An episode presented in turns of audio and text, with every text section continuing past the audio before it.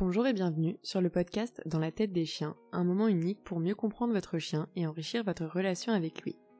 Dans cet épisode, on parlera des promenades, mais cette fois-ci d'un point de vue un peu plus personnel et pratique. D'ailleurs, si vous voulez plus d'informations scientifiques sur les conséquences de l'utilisation d'outils coercitifs et sur les effets de la laisse, n'hésitez pas à aller écouter l'épisode précédent. Bonne écoute Nous avons commencé l'épisode précédent par des études sur le fait que certaines personnes ne promènent pas leur chien, et que les facteurs qui influencent cette décision dépendent du chien et de sa taille, mais aussi de la relation avec lui.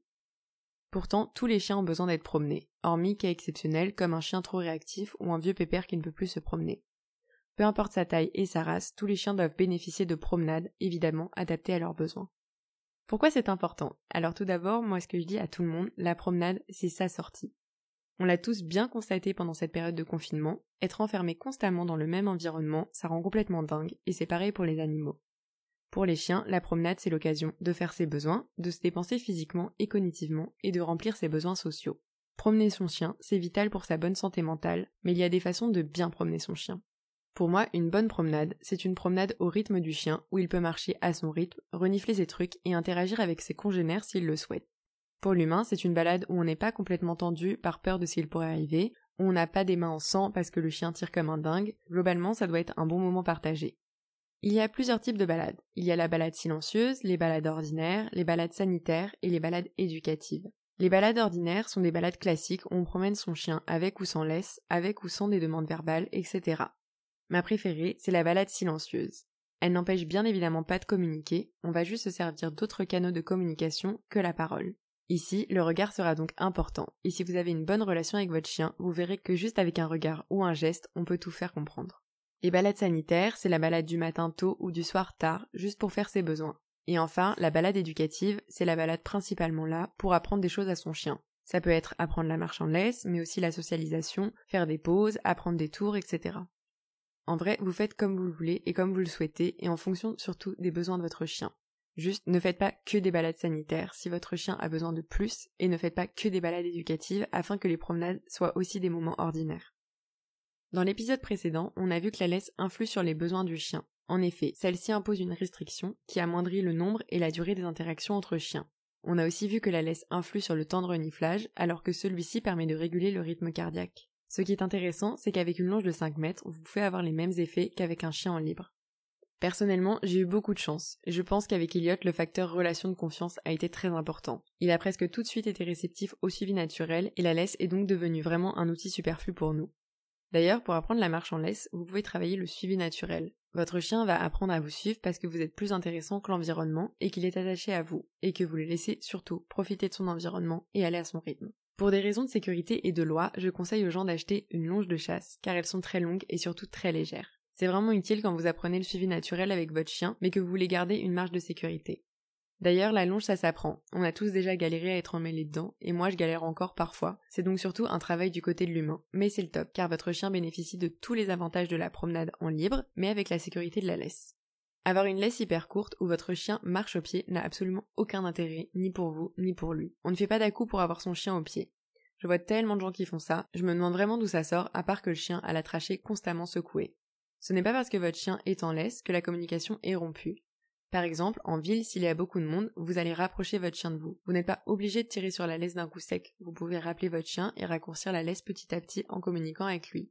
Mettre de la pression sur la laisse ne fera qu'augmenter la tension possible. Vous êtes entouré de gens dans un environnement bruyant. Croyez-moi, votre chien prend déjà assez sur lui pour ne pas rajouter en plus du stress sur la laisse. Pour rappel, avant de lâcher votre chien, il faudra s'assurer qu'il a un bon rappel. C'est vraiment la base. Vous ne devez pas lâcher votre chien avant ça pour sa sécurité, mais aussi la sécurité des autres chiens, humains et autres espèces que vous croisez. On en parlera dans l'épisode sur les ordres de base, mais le but est vraiment d'avoir constamment votre chien en visio, ou au moins de savoir à peu près où il est. Évidemment, avec le temps, vous pourrez faire des balades avec un peu plus d'espace entre vous. Avec Elliot, c'était 5 mètres. Il regardait régulièrement où on était, et s'il dépassait les 5 mètres, je le rappelais et le récompensais. Maintenant, avec Bocus, c'est toute une autre histoire. J'apprends à vivre avec un chien indépendant, qui va se barrer pour renifler et revenir 5 minutes plus tard. De notre côté d'humain, il faut s'adapter. Si votre chien a trouvé un truc sympa à renifler, ou que ça se passe bien avec les congénères, vous faites une pause et vous l'attendez au lieu de le rappeler à tout va.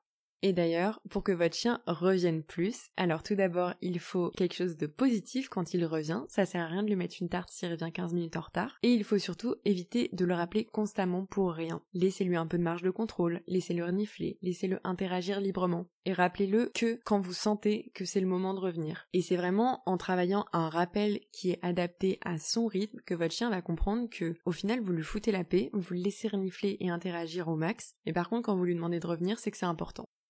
Dans l'épisode précédent, on a pas mal détaillé sur les colliers électriques et étrangleurs. Globalement, si vous avez compris les conséquences des méthodes aversives, vous imaginez les conséquences des outils aversifs. Ils utilisent la punition positive, qui est l'arrêt du comportement par un stimulus non plaisant, et le renforcement négatif, où l'arrêt du stimulus non plaisant arrive quand le comportement attendu apparaît.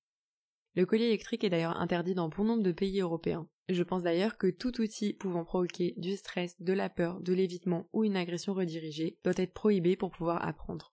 On a aussi parlé des harnais, ça évite toute douleur sur la trachée si votre chien tire ou si vous faites un geste brusque avec la laisse. Comme nous l'avons vu dans l'épisode précédent, il n'y a pas de consensus au niveau scientifique, mais en observant votre chien, vous verrez le harnais qui contraint le moins son corps. Pour ce qui est des friandises, vous n'êtes absolument pas obligé de les utiliser, mais il y a des chiens qui sont très réceptifs. Le plus important est de vous armer de votre bonne humeur et de positivisme. Là, par exemple, Bocuse est extrêmement réceptif à la friandise. Du coup, j'utilise des friandises qui ont différentes valeurs pour lui en fonction des situations. Je vais privilégier les knackis dans un environnement bruyant et potentiellement stressant. Par contre, dans une balade en forêt, il a juste le droit aux friandises de base. Du coup, je vais vous donner les petits conseils pour une bonne balade. Comme déjà dit, utilisez les bons outils, n'utilisez rien qui peut faire mal à votre animal. Ensuite, je pense que pour faire une bonne balade, la première chose c'est d'apprendre à regarder son chien. La plupart des chiens que je vois dans la rue communiquent beaucoup avec leur humain, mais ils n'ont pas vraiment de réponse. Ce n'est pas parce que vous avez une laisse que cela vous empêche de communiquer avec lui. Ce n'est pas possible que votre chien s'étrangle pendant une balade, ou qu'il ait une position en opposition avec vous, ou qu'il cherche des informations chez vous sans que vous le regardiez. Personnellement, j'évalue une bonne balade si la laisse est détendue. Certains éduques parlent d'ailleurs du sourire de la laisse avec la laisse qui traîne un peu par terre. Ensuite, n'oubliez pas d'écouter votre chien. C'est sa balade, et à moins que vous alliez à un endroit précis, c'est sympa pour lui de le laisser décider de la distance, de la direction, du temps et de sa promenade globalement. Sauf si votre chien est un chiot ou vieillissant et qu'il n'a plus conscience de ses limites, évidemment. Il est aussi important de pondérer nos attentes et nos demandes en fonction de la situation. Typiquement, on ne va pas demander du statique à côté d'une route à un chien totalement paniqué par les voitures. Pareil, beaucoup de gens qui ont un chien stressé pratiquent l'immersion. C'est le fait de se confronter à quelque chose qui nous fait peur.